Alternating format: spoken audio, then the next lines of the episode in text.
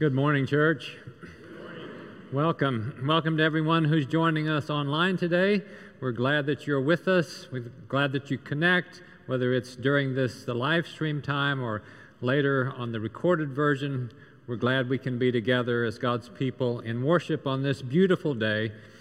Remember, this is the day the Lord has made. Let us rejoice and be glad in it. I'm Rockford Johnson, and it's always my joy to say that it is a joy to serve as pastor here and to serve with you in advancing and deepening this mission of changing lives that change the world. Here in the house, the uh, ushers, um, I think, are passing connection pads, yes? And uh, we invite you to leave your name with us and help people get to know you by doing that as well. And then also, if you're online, uh, please connect with us through our website um, and, and let us know how we can be in connection with you. If this is your first time with us today, we have uh, welcome cards in the pews in front of you, and we invite you to complete one and leave it with me or one of us at the end of this service. And then uh, we have a gift bag for you. And online, we also, of course, invite you to, uh, to let us know that as well. And so um, we also are always uh, hoping that you'll help us pray with you and for you by submitting your prayer concerns and celebrations. You can do that on the front page of the website, mcfarlandumc.org. You can also do that here in the house with those cards, those care uh, c- cards that are in the pew rack in front of you.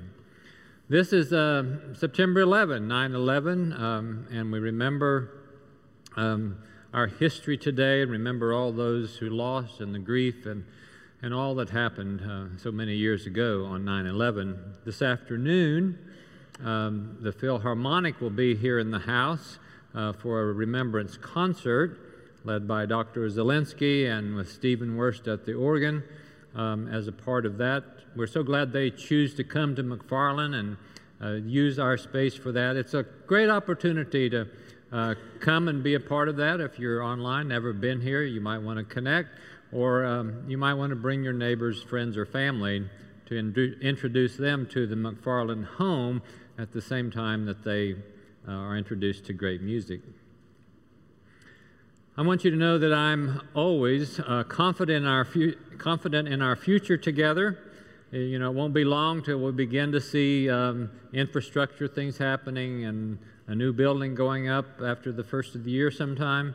Uh, and with that confidence, I want you to know that our General Conference guidance team, that has responsibilities for communication about denominational matters, uh, is meeting actually a week from today, and we're rolling out forums and times for question and answer. Um, and so you'll hear more about those on September 26, October 2, and October 9. It's actually the same thing. You choose one of three, or you can come to all of them um, so that we can help with information and q&a and conversation around denominational matters. But rest assured that god is with us and mcfarland is strong. We have a great bright future ahead of us and uh, we'll let you know how you can engage in those opportunities. And uh, more importantly, there's a peach cobbler fellowship on September 25. And so if you have a great peach cobbler recipe, we need you to show up with two or three or four of those because I like peach cobbler. And you do too, I assume. Uh, lunch on the lawn, cobbler and carnival, September 12, uh, September 25 at 12 p.m. on the north lawn. This guy, Scott Meyer, director of missions, is in charge of making sure we get plenty of peach cobbler on that day. We'll have carnival games. It'll be a great family event. Bring your family, bring your neighborhood families, your your enemies, anyone you want to bring could come and be a part of that wonderful event. We're continuing our series, Love Is. Today, Love is Complex. We're doing a, a series of sermons out of the 1 Corinthians 13. And uh, if you missed on Labor Day, uh, Sunday, Pastor Wendy's wonderful sermon on love is non anxious, please go to our website and get that. It's an important part of this series. And you can also hear about it on our podcast about that sermon. And so if you do podcasts, you might want to listen to our weekly podcast. Today, let's stand to sing and begin our worship with Amazing Grace, number 378.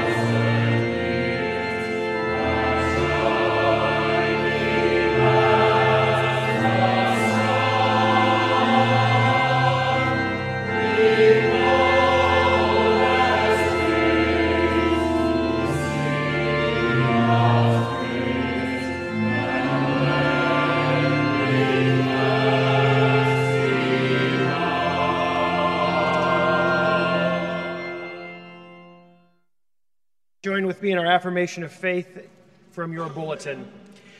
Let us join together in professing the story of God's love as contained in the scriptures of the Old and New Testaments.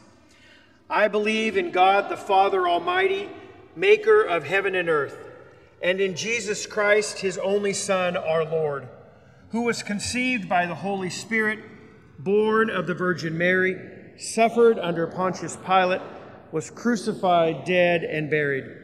The third day he rose from the dead. He ascended into heaven and sitteth at the right hand of God the Father Almighty. From thence he shall come to judge the quick and the dead. I believe in the Holy Spirit, the holy Catholic Church, the communion of saints, the forgiveness of sins, the resurrection of the body, and the life everlasting. Amen. You may be seated.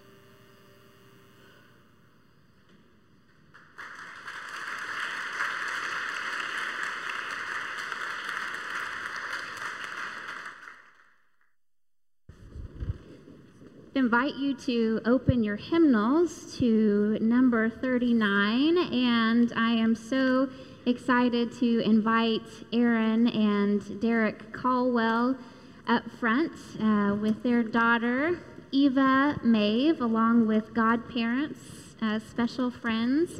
Uh, this is an especially exciting day because Eva is a child who has been prayed for and awaited for many years, more than 10 years. And so we give thanks to God that she is being presented for baptism today.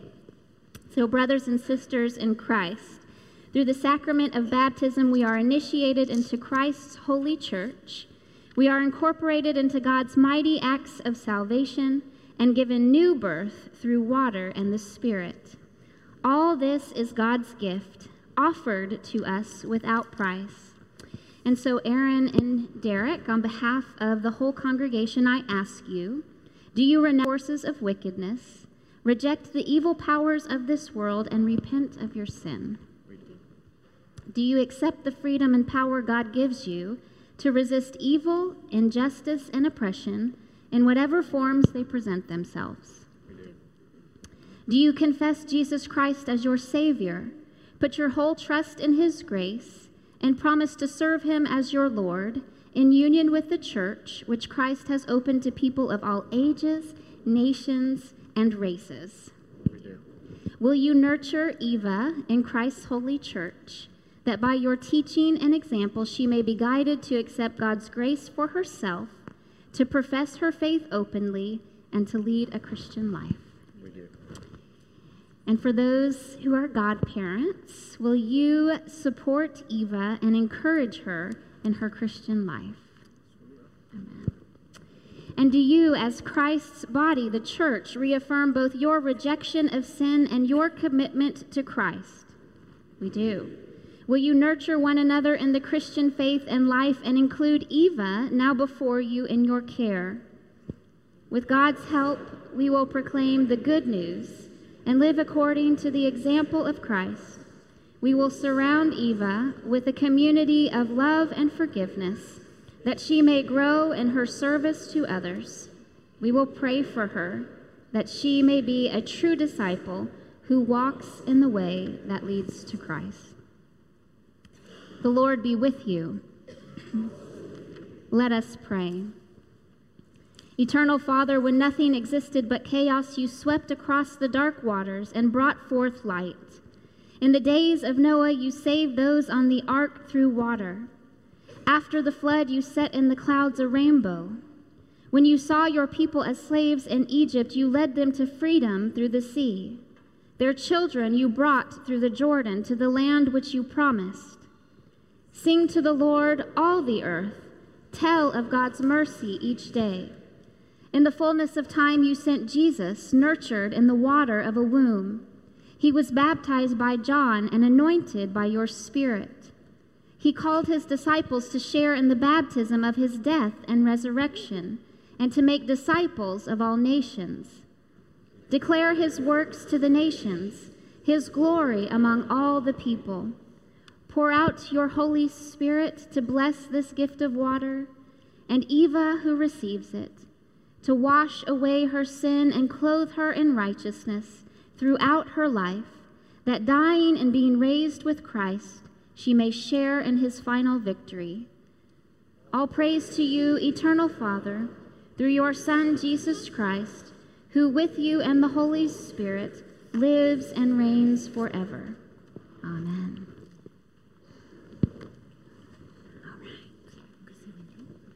You ready? Oh, yeah. Big smile.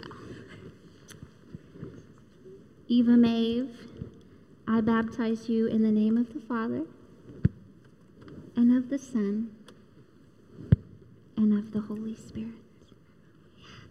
And I'll invite you all to come and to lay hands on her. Yeah, there's the water.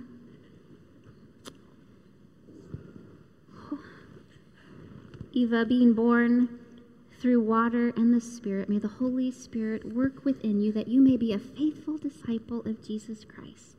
And may you always hear God say to you that you are God's beloved child, with whom he is so well pleased. Amen. We're going to get that little stone before it goes in your mouth. Here we go. All right.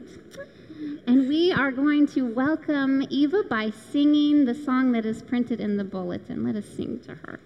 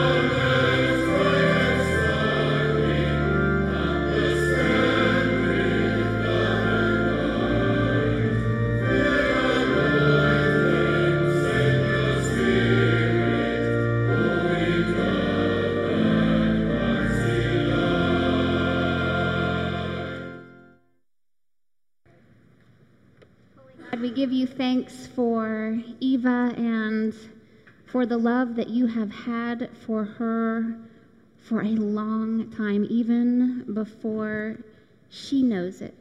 And God, we just give you thanks for the family that she has, for this church family.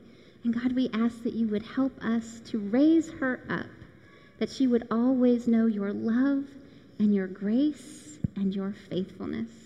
And we just rejoice that she is here today with us. And we pray this in Jesus' name. Amen.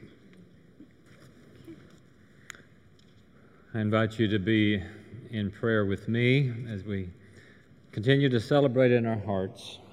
Let us pray. Our eternal and loving God, we are grateful for every good gift which comes to us for everything that you provide in this world for us, for all the people in our lives where we find love and are able to give love. Thank you for the great love we have experienced in Jesus Christ, the way it's made alive in our lives by your living, present Spirit. Oh God, we pray that you would Help us to be the kind of people who are always looking to you, always wanting to go deeper, to extend ourselves further into ministry and life. And today we pray for those who are hurting or suffering or grieving, persons among us, persons among the people we know people in the world. And on this September 11, we remember that sometimes the world is a very difficult, horrendous experience. And we know that today there is plenty of sorrow and suffering and grievance and turmoil and violence. And we yearn for your grace and your mercy and we yearn for your wisdom and your strength to make a difference in the world, to make a difference in our lives. Help us to be the people who carry your strength and your wisdom, who carry your love and your mercy into all the lives of the persons around us. We invite you to do work in our lives to continue to shape us and mold us and remake us in the image of Jesus. And today we pray with thanksgiving that we can be engaged together as your church in mission. We pray, O oh God, that you would help us to reach out to families, families across this city, and share the good news that we experience in this place. And so we offer you ourselves. We invite you to see us in ourselves as we pray together the words that Jesus taught us Our Father, art in heaven, hallowed be thy name. Thy kingdom come, thy will be done, on earth as it is in heaven. Give us this day our daily bread, and forgive us our trespasses, as we forgive those who trespass against us. And lead us not into temptation, but deliver us from evil. For thine is the kingdom, and the power, and the glory forever. Amen. I want to invite the children to come down for a children's moment. And while they're coming, we have a video that children have made for us in this Love Is series. We will listen to that. Children, come. We invite you to come.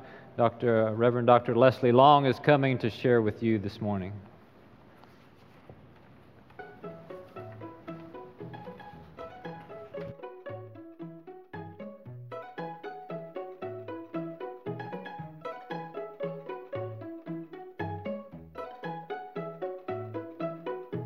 The Bible to me like tells Jesus' story about like how he impacted the world and how he showed his love to other people.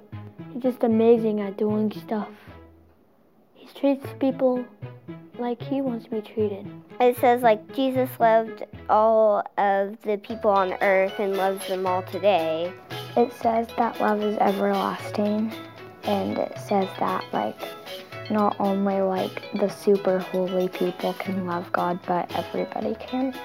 God had started with love and then he passed it on to so now it's spread all over the world. Well, he was being kind and he showed respect for everyone. And his 12 disciples really liked that and they learned so much about love. Um, that he loved us because he died on the cross for us, for our sins. And so we really um, appreciate that, that he did that for us. Good morning. I'm glad to see everybody here, and I'm also going to talk to some folks that may be at home too watching us uh, today. And also, there's some, these folks out here, um, even though they're not children, they might be children at heart. So we're going to talk to them as well. So I want you guys to do this. I want you to get as tight as you can. Can you do that? Like, get really like this, put your hands together and kind of tighten up. All right, now I want you to let go and breathe. Breathe in and breathe out. Ah, that feels a little bit better, doesn't it? Sometimes when I get really tight like that, it means I'm probably not caring for somebody. I want to tell you a story. So how many of you have brothers or sisters? Okay, you've got brothers and sisters. I have two sisters. And when I was growing up, they're both younger than me, and I don't know about you, but sometimes I got really mad at my sisters because they would go take my toys and they would play with them without asking me. And sometimes they even broke my toys. Have you ever had anything like that happen? Mm, yeah, sometimes. And then when my sisters got older, I would be at home and all of a sudden I would see one of them and they would have some of my clothes on and they had not asked me at all. And I would go tell my mom, and my mom said, Well, you've got a lot of clothes you can share.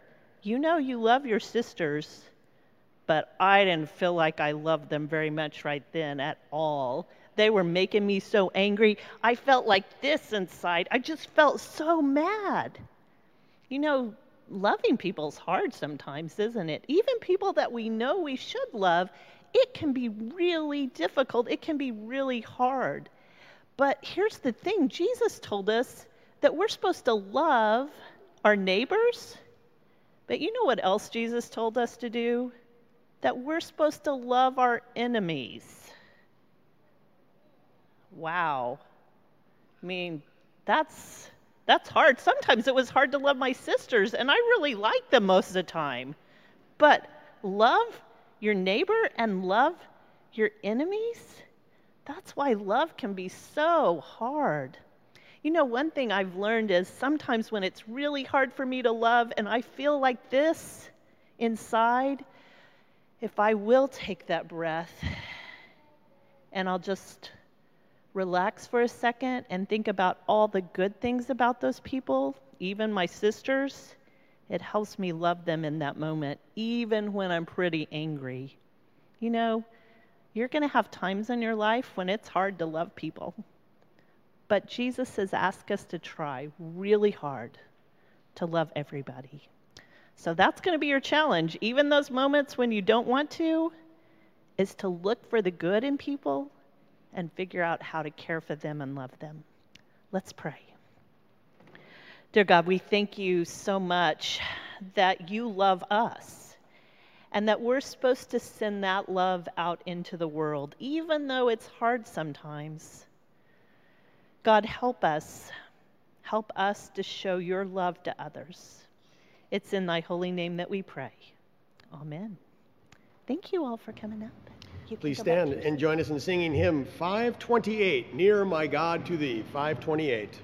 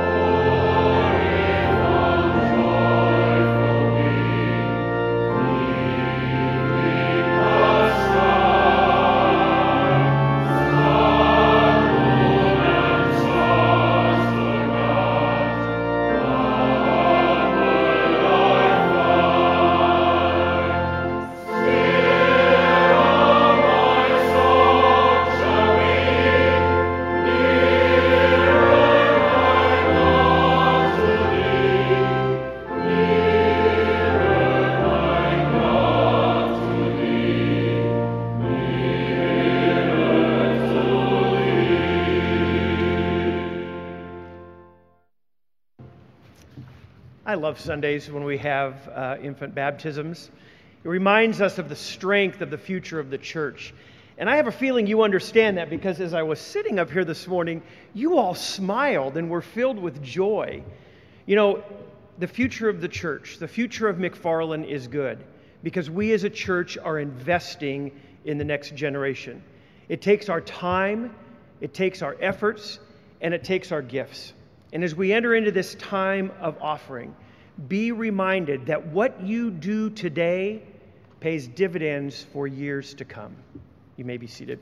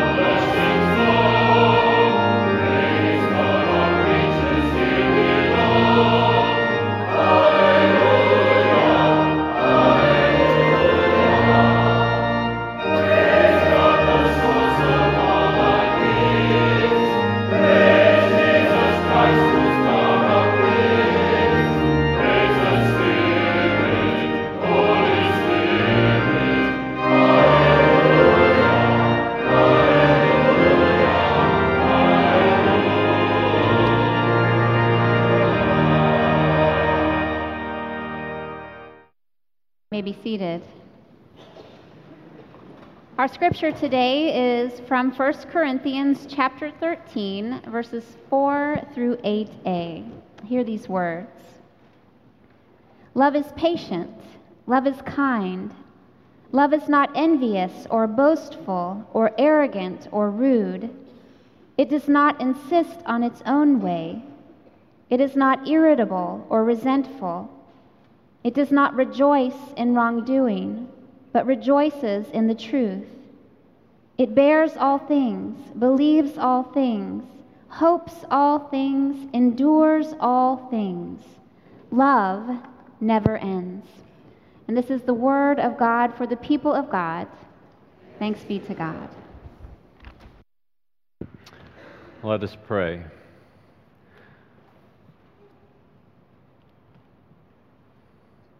Press your spirit, O God, deep into our thoughts, our desires, our will, and help us to be open to hear what the Spirit will say, will whisper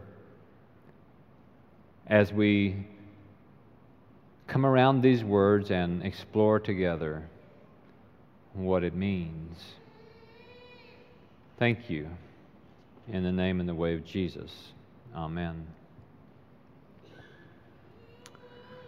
If you're a classic movie fan, you might know the movie that came out in 1955, set in Hong Kong in 1949 50, about a complicated, cross cultural, romantic story. Love is a many splendored thing. Maybe you know the song. Maybe you know someone who watched the soap opera. You know, like the stories of real relationships that are mirrored in novels and movies, the experience of love in relationships is a many layered thing. Love is complex, complicated, and complicating. The Apostle Paul famously celebrates what love is and what love does in 1 Corinthians 13, saying in our verse for today, verse 6, simply but profoundly, love does not rejoice in wrongdoing, but rejoices in the truth. Well, you say that sounds simple enough, not so complex. Wrongdoing versus truth. I agree. That's a concise summary. There, there is wrongdoing and there is truth, and love is that which refuses to celebrate one and engages in celebrating the other. I believe that and I agree with that. When we step off the page, however, and onto the pavements and into the patios and the public and private places of our living, we find that not everyone, then or now, rejoices in the same definitions of wrongdoing and truth. And there's the rub, there's the friction. There's the complication. What causes one person to rejoice may cause another person to weep. It happens at the stadiums on game day. It happens in marriages over financial decisions. It happens at the ballot box.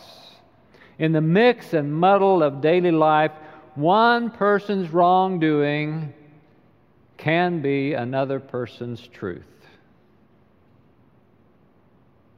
To be precise, Paul's original words, if you'll indulge, you know, a little foreign language, are adikia, unjust or unrighteous or not faithful, translated wrongdoing. And aletheia, truth, meaning true to the righteousness or faithfulness of God that's defined in the faithfulness of Jesus in Jesus demonstrating, delivering the true love of God to redeem the world. So, what does Paul have in mind when he writes the word truth? Well, truth, and in another word, faithfulness. Certainly, Paul, being a highly intelligent person and a rabbi immersed in the holy writings of the Hebrew scriptures, the Old Testament, Paul would have had in mind the Hebrew words behind the Greek words. Paul would have known that both the Hebrew word for faithfulness and the Hebrew word for truth come from the same root word, which means trustworthy or firm or faithful. Paul would have known the Greek translation of that Hebrew word, and then he uses it here. And when Paul says that love rejoices in the truth, not in wrongdoing, he would know the Hebrew emphasis or flavor of the words. His use of truth in this instance would point to behavior that is truly faithful as much as or more than cognitive beliefs, correct cognitive thoughts. He would have the faithfulness of Jesus in his life and his death, plus the faithfulness of God in raising Jesus from the dead. He would have that in mind as the revelation of God's own true faithfulness to love and to redeem the world. So, to put it simply, love celebrates and rejoices in our imitation and reflection of God's faithfulness in Jesus Christ. And we like to put it simply. We have a need to understand, to boil it down. We want to understand both the enormous complexity of a God who is God of trillions of galaxies and gazillions of stars and billions of people who loves the world and loves each of us for eternity. And we want to state that simply. The Apostles' Creed that we affirmed earlier as we began worshiping simplifies what we believe. It's centuries old, of course, and it names God as Father, Son, and Holy Spirit. It names the virgin conception and the birth of Jesus and the death of Jesus and the resurrection, it gives voice to our faith. However, we could say that it might be oversimplified. What I mean is, it could be stronger if it were more complex, more layered. It jumps us from birth to death, from the manger to the cross. It omits much of what we believe the loving actions of Jesus, his demonstration of faithfulness in so many ways, and his teaching of the truth. It jumps over 70 to 90 percent of all that is in the Gospels. Now, the Creed is a helpful but selective summary, and like I said, could be even stronger if it had more layers were more complex. Think of plywood, wood veneer, several layers layered over each other, laminated together, making that board stronger, able to span more distance and hold more weight than a simple 1 by 12 or some other board. Love is strong in part because it's layered, because it has so many facets to it. It's complex. Love is not only complex, but it's complicated. Making love work in all of the enterprises and relationships and systems is not always easy. It is often complicated. It's easily intended, but not so easily extended. About a week ago, we purchased a large framed mirror to go on a wall in our house. And late on a Saturday, I believe it was, before dinner, after a day of some housework and yard work, we decided to hang the mirror. Now, the mirror came with two hooks on the back, one on each side. I rolled my eyes the minute I saw that. But my intention was to just run some picture wire from one hook to the other, put one hook on the wall, and hang it on that so that you could just easily adjust it. And then my wife, who is not known for reading instructions, said to the one who's known for reading instructions, It's already complicated. The little yellow sticker says, Do not use wire. And of course, I know better than that yellow sticker, so I said, you know, do you understand that we'll have to measure exactly precisely because it's off if it's off a little bit then the mirror will be crooked and then we will have to put more holes in the wall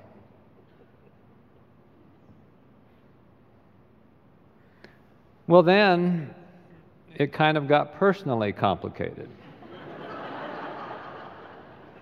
who is right and who knows better about what each of us prefer and why. And in the recesses of our brain and our body chemistry, complication led to frustration, and frustration to debate. And we love each other, and we still love each other. but sometimes it's complicated.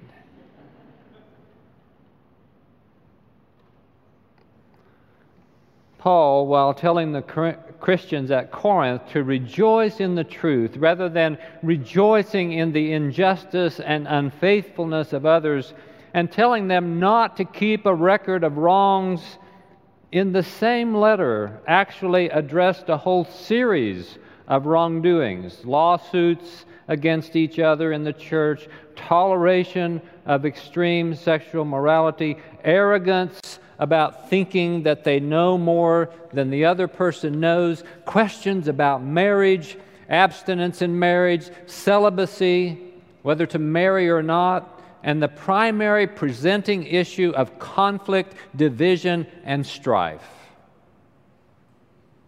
That church apparently had a lot of people in it accustomed to a very different culture of practices, and it was complicated to figure out what was true and what was wrong. Nevertheless, we can hear Paul rejoicing in the new true faithfulness among them. So, some of the church members had been or still were, and maybe both, slaves. The Roman Empire was awash in slavery, millions of slaves. And they were everywhere slave owners and slaves, and they would be in Corinth, and now it seems they're in this church. It was rather commonplace and accepted practice in that Roman culture that male slaves could forcibly take advantage sexually of both female and male slaves. And in Corinth, it seems we have both slaves, as I said, and slave owners of, or maybe former slaves and owners who were in the same church. It was no doubt complicated. And Paul hated that slave based, pagan, licentious sexuality and was rejoicing in the truth that while some of them had been involved in that, they had been baptized and made holy and put right with God. He rejoices with them in the truth that God has gathered this diverse collection of people into a functioning body of worshipers centered in the crucified and risen Jesus. He rejoices with them in the truth of God's love that is the greatest bonding power known to the universe. He rejoices that the love of God can free them from such exploitative and injurious wrongdoing into true faithfulness. So, love is complex, and love is complicated, and love is complicating. The love of God for the world incarnated in Jesus and enjoined upon us has a tendency to complicate our opinions, observations, and practices. Being called together in marriages, bonded together in families, contracted together in families through marriage, baptized together into the church, pooled together in our work environments all of these have complicating effects upon our egos and our expectations. Much of what we find in the teachings and the conduct of Jesus complicates things. Why? Because to be true to the truth of what it requires of us, what it requires of us to learn to love in ways that we have not loved before, with people we've not known before, or even with enemies, it gets complicated. Jesus makes it explicitly clear that though vital and indispensable, correct knowledge claims are not the greatest requirement of God. You can see 1 Corinthians chapter 8 for that and of course the great commandments. The greatest commandments are not that we would believe certain things, but according to Jesus, that we must love God and love others, our neighbor.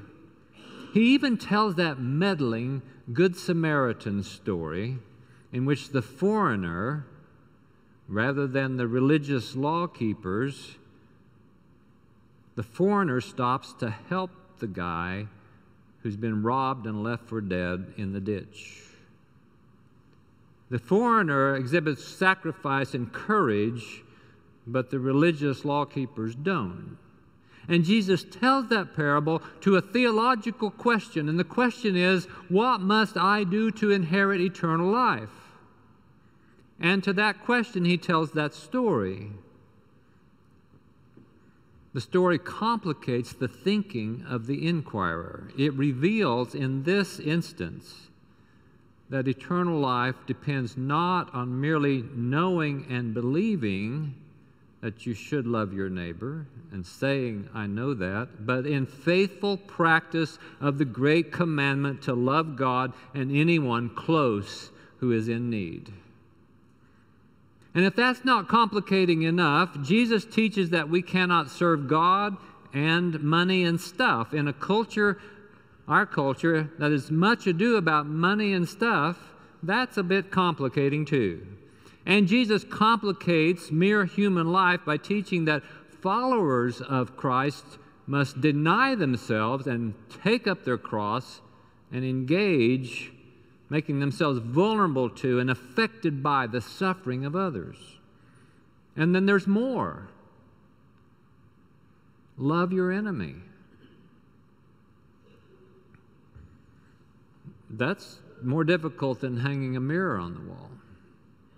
Love your enemy. Jesus commands, and then go to all the ethnic and nation groups and language and cultures and caucuses with a compelling invitation to become followers of Jesus.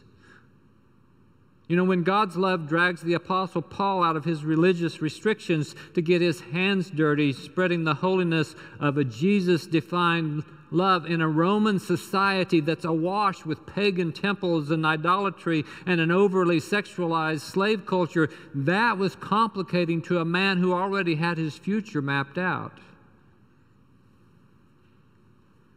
We need to let the love of God complicate our lives. We need to allow God and others to disturb our complacency. We need the complicating imperatives and instructions of Jesus in our lives. So for me, When I say the beloved and historic Apostles' Creed, I feel that gap between birth and death. I sense the Spirit pushing me to go back beyond, behind that creed to Scripture and to rejoice in the truth of the teachings of Jesus and the actions of Jesus. I feel convicted to say, also say, I believe in the great invitation come to me, all you who are weary and heavy burdened, and I will give you rest. And deny yourself and take up your cross and follow me. The great invitation. And I believe in the great commandments. Love the Lord your God with all of yourself, and love your neighbor as yourself, and love your enemy despite yourself. And I believe in the Great Commission go therefore into all nations, baptizing them in the name of the Father and the Son and the Holy Spirit, and teaching them to observe everything that I have taught you, everything that I have commanded you. And I believe in the great assurance. Jesus saying, I will build my church, and the gates of Hades shall not prevail against it.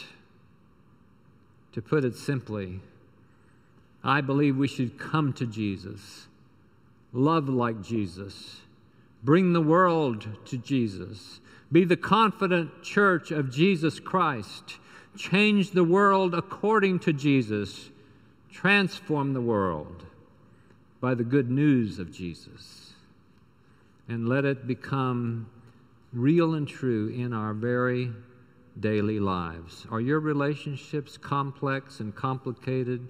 Is your marriage complicated? Your extended family complicated? Your workplace, your Sunday school class, your school interactions, your social circle? Practice the art of complication. Thomas Moore, in his book Soulmates, says marriage is the art of complication. I often remind people at weddings about that.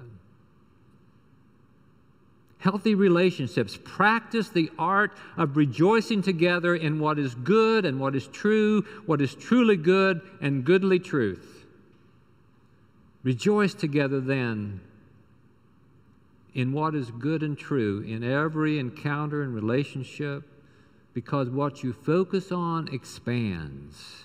If we are keeping a tally of grievances, grief will expand if we will celebrate expressions of love and respect and bona fide effort and faithfulness and commitment to what is true, wherever and whenever we find them, love will grow and love will grow stronger in all the complexities of life.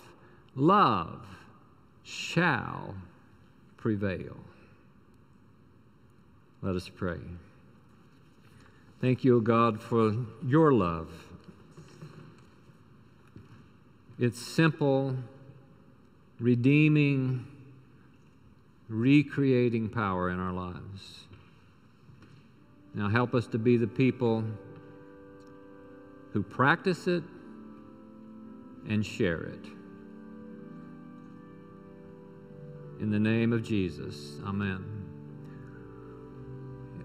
Um, you might be. Um, watching today or worshiping on online today and or here and it's like what does it mean to follow jesus what is this christian discipleship if you have any questions about that about beginning that about deepening that we're always available you can call us catch us at the back today uh, email us and uh, we're glad to answer questions have conversations and we always invite you to respond too if you want to come during this final hymn you can come down we can talk or you can also come to join the church, of course. So, would you stand to sing in the small hymnal number 2212?